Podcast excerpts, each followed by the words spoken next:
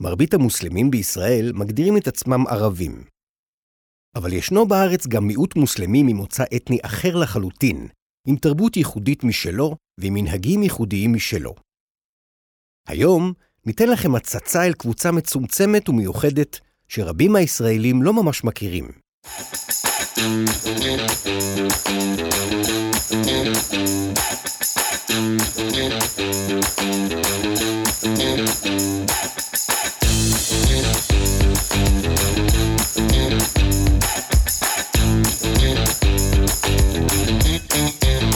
היי, אני גדי לוי, ואתם מאזינים לעץ הדעת, הפודקאסט שבו אנחנו מנסים לעודד חשיבה ביקורתית ולענות על שאלות מעניינות שלרוב אנחנו לא מקבלים עליהן תשובות מספקות. אתם מוזמנים לחפש אותנו בפייסבוק, תחת השם עץ הדעת הפודקאסט, ובטלגרם בקבוצת חשיבה ביקורתית על יהדות ובכלל.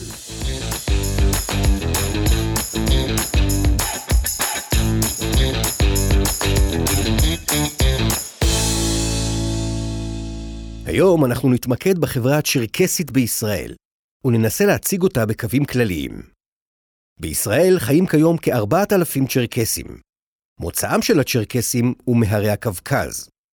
ארצם נכבשה במאה ה-19 על ידי הקיסרות הרוסית. בכיבוש האלים ההוא, החיילים הרוסים טבחו בכמיליון וחצי צ'רקסים, ובשנת 1864, כמעט כל השורדים הנותרים הוגלו לשטחי האימפריה העות'מאנית. העות'מאנים, שראו בצ'רקסים לוחמים מנוסים, הסכימו לקלוט את הצ'רקסים המוסלמים, וישבו אותם באזורי ספר שונים של האימפריה. היה גם מיעוט צ'רקסי קטן שהובא על ידי העות'מאנים לאזור הבלקן, ומשם, כעבור למעלה מעשור, לארץ ישראל. הכינוי צ'רקסים ניתן לקבוצה האתנית הזאת בעבר הרחוק, כנראה על ידי המונגולים. השפה הצ'רקסית משתייכת למשפחת השפות הקווקזיות הצפון-מערביות, ונחלקת היום לשני ניבים עיקריים. צ'רקסית מזרחית, שמכונה קברדינית, וצ'רקסית מערבית, שמכונה אדיגית. הצ'רקסים בישראל דוברים אדיגית, ומכנים את עצמם אדיגים. למרות שהצ'רקסים השתמשו בעבר בכתב עתיק כלשהו, הצ'רקסים לא פיתחו להם כתב מודרני משל עצמם. הם משתמשים בימינו בכתב שמבוסס על הכתב הקירילי, של הכובשים הרוסים, למרות שאין קרבה ממשית בין השפות הצ'רקסיות לרוסית. בעולם חיים כיום כשישה עד עשרה מיליון צ'רקסים, אבל רק כמיליון וחצי מתוכם עדיין מדברים בשפות הצ'רקסיות. הצ'רקסים מתגוררים במדינות שונות בעולם, חלקם הגדול בטורקיה. ישנם צ'רקסים גם בארצות הברית, בגרמניה, בירדן, בסוריה, במצרים, בלבנון, בישראל ובמדינות נוספות. יש גם צ'רקסים שמתגוררים בשטחי המולדת ההיסטורית שלהם, בקווקז, תחת השלטון הרוסי, בשלוש הרפובליקות, אדיגאה, קברצ'אי צ'רקס וקברדינו בלקריה. הצ'רקסים משתייכים ל-12 שבטים עתיקים עיקריים, ששמותיהם קברצ'אי, ביסלני, צ'מגוי, בז'דוג, ז'נה, ווביך, חתוקוואי, ממחיג, יג'ירקוואי, שפסוג, אבזח, נטוקוואי. לצ'רקסים יש דגל משלהם. צבעו ירוק, ומצוירים עליו 12 כוכבים זהובים ושלושה חיצים זהובים ששלובים זה בזה. הירוק מסמל את הנוף הירוק של הרי הקווקז.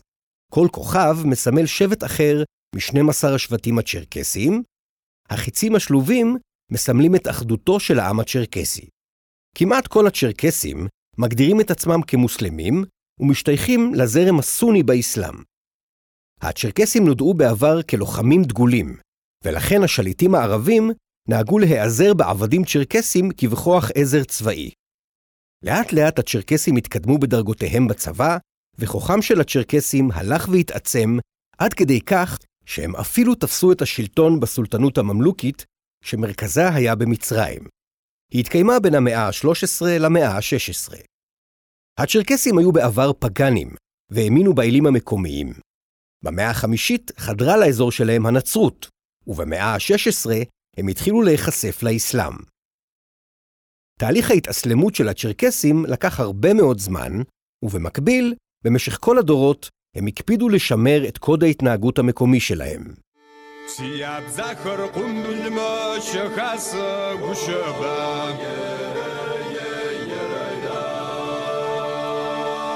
ورزخري قلم شجق وشباب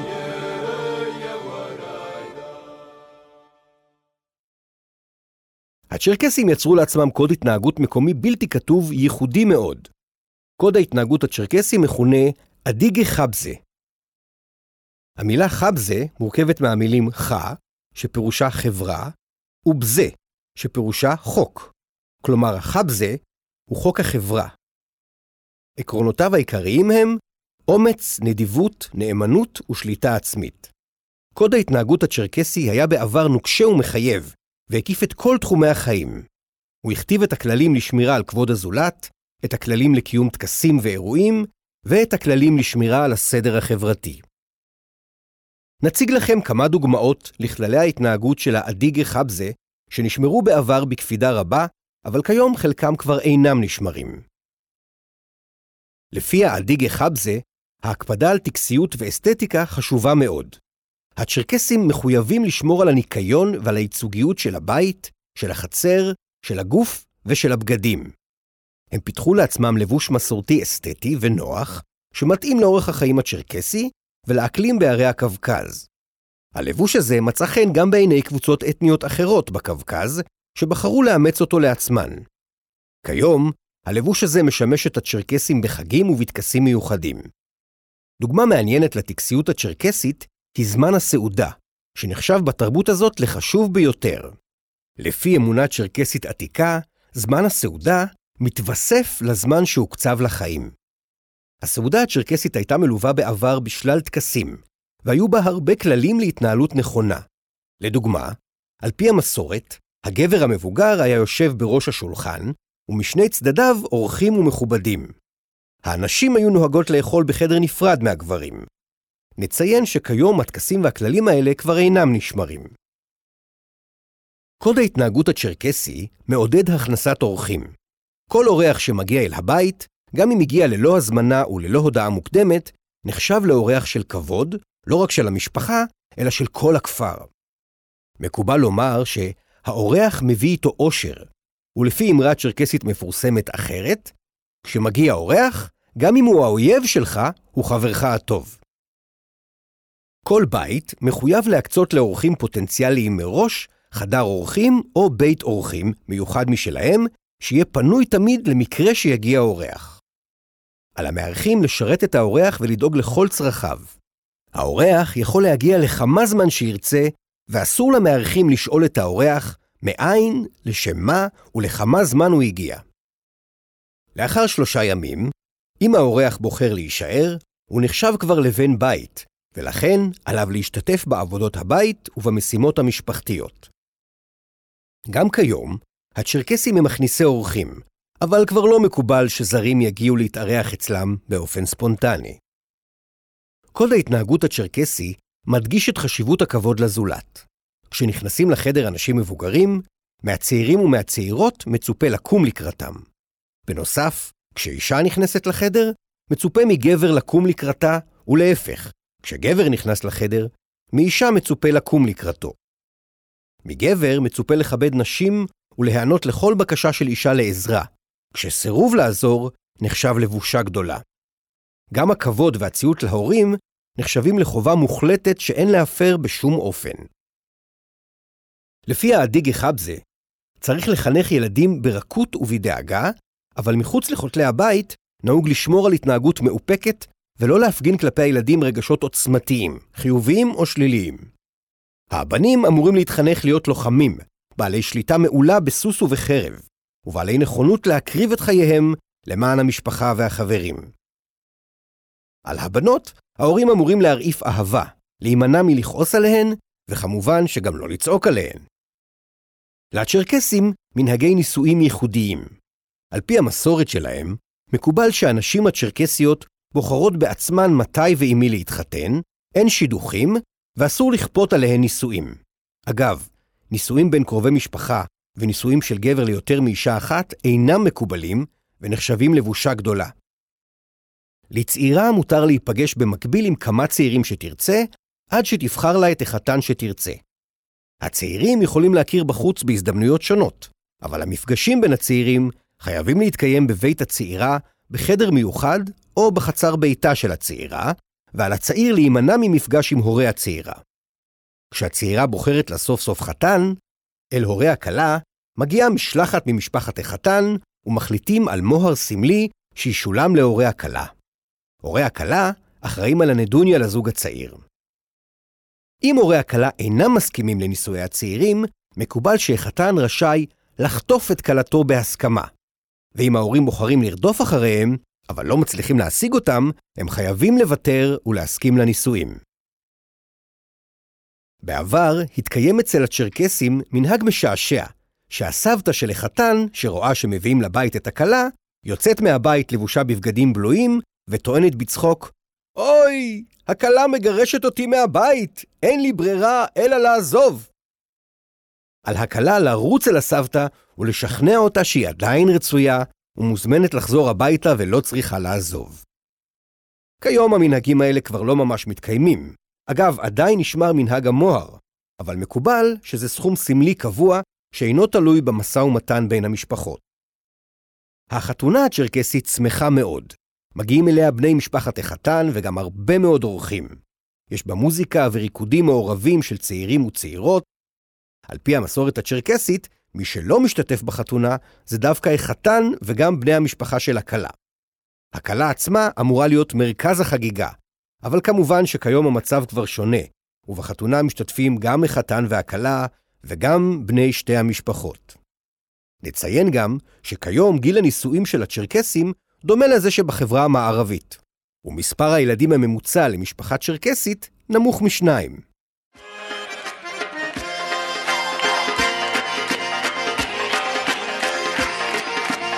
הילדים מחונכים לעמידה זקופה ומתחילים ללמוד את רזי המחול הצ'רקסי כבר בשנותיהם הראשונות. הרווקים והרווקות הצ'רקסים רוקדים ביחד במעגל באירועים ובחתונות. תנועות הריקוד שלהם שאולות מתנועות עופות השמיים וחיות השדה. על הרקדנים והרקדניות להביע אצילות וכבוד הדדי בשפת הגוף הגברית או הנשית. מפגשי המחול הם הזדמנות מצוינת לצעירים להיכרות ולחיזורים. במאה ה-19, התרבות הצ'רקסית חטפה טלטלה עצומה. בעקבות גירוש הצ'רקסים מאדמתם, מנהגי האדיגי חבזה התחילו להשתנות ולהתמוסס. הקהילות הצ'רקסיות שהתפזרו בעולם הושפעו מסביבת הרוב בארצות שעליהן הגיעו, וסיגלו לעצמם מנהגים חדשים. בשנים האחרונות, קבוצות שונות של צ'רקסים מנסות לחזק את הזהות הצ'רקסית ולהחיות חלק ממנהגי הדיגי חבזה, שהפסיקו להתקיים. צ'רקסים רבים חולמים לחזור למולדתם ולהקים שם לעצמם מדינה ריבונית. הם משתדלים לשמור על הבידול האתני שלהם ולהתחתן רק עם צ'רקסים.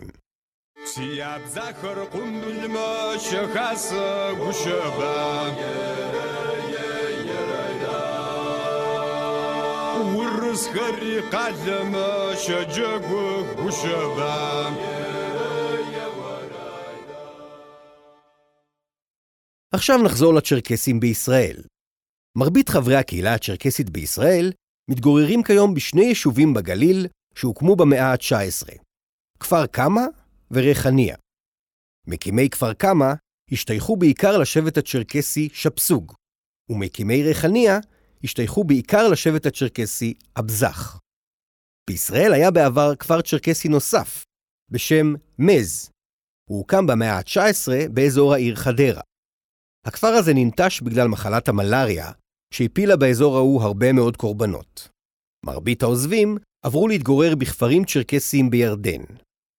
צ'רקסים ניסו להתיישב גם באזור הערים קיסריה ובנימינה, אבל גם הניסיונות האלה נכשלו. האוכלוסייה הצ'רקסית בישראל משכילה מאוד. בבית הם מדברים בשפה האדיגאית, בבית הספר היסודי הם לומדים ארבע שפות, אדיגאית, ערבית, עברית ואנגלית, וכ-80% מהצעירים הם בעלי תואר אקדמי. הצ'רקסים בישראל מזדהים עם המדינה, וכמו הגברים היהודים, גם הגברים הצ'רקסים מחויבים להתגייס לצה"ל. לעומתם, הנשים הצ'רקסיות פטורות מגיוס לצבא. יום הזיכרון לטבח הגדול ולגירוש הצ'רקסים מהקווקז הוא יום אבל שמצוין בכל שנה ב-21 במאי. בכפר קמא ישנם שני מוזיאונים, המרכז למורשת הצ'רקסית והמוזיאון הצ'רקסי, ובהם סיורים מודרכים מעניינים מאוד. בישראל יש גם פסטיבל צ'רקסי, שמתקיים בכפרים הצ'רקסיים כל שנה במשך שלושה ימים במהלך הקיץ, ובמסגרתו תוכלו להיחשף לתרבות הצ'רקסית, לטעום מאכלים צ'רקסיים ולצפות במופעי המחול הצ'רקסיים ובלבוש המסורתי היפה שלהם. זהו, הפרק הגיע אל סיומו. זה היה הפרק ה-22 של עץ הדעת. מקווים שנהניתם, ושאפשרנו לכם להכיר את התרבות הצ'רקסית קצת יותר מקרוב. אני גדי לוי, הפרק נכתב והופק על ידי יהודית זוהר. עורך הסאונד, אופיר לוקאי אליסף. האחראי על ההקלטה, אילן בריידמן מהקורד סטודיו. תודה לחברים שסייעו לנו עם הערות לפרק, ותודה מיוחדת לאייבק נפסו, מנהל המרכז למורשת הצ'רקסית בכפר קמא. תודה שהאזנתם. נשמח אם תדרגו אותנו באפליקציות השונות. מחכים שתכתבו לנו שאלות ושתשתפו אותנו במחשבות שלכם על התכנים שלנו. מבטיחים להגיב לכולם. להרחבה על הנושאים שהזכרנו בפרק הזה, צירפנו לכם באתר שלנו לינקים רלוונטיים. מוזמנים כמובן לפקפק בכל מה שאמרנו היום ולחקור בעצמכם. להתראות בינתיים, נשתמע בפרק הבא.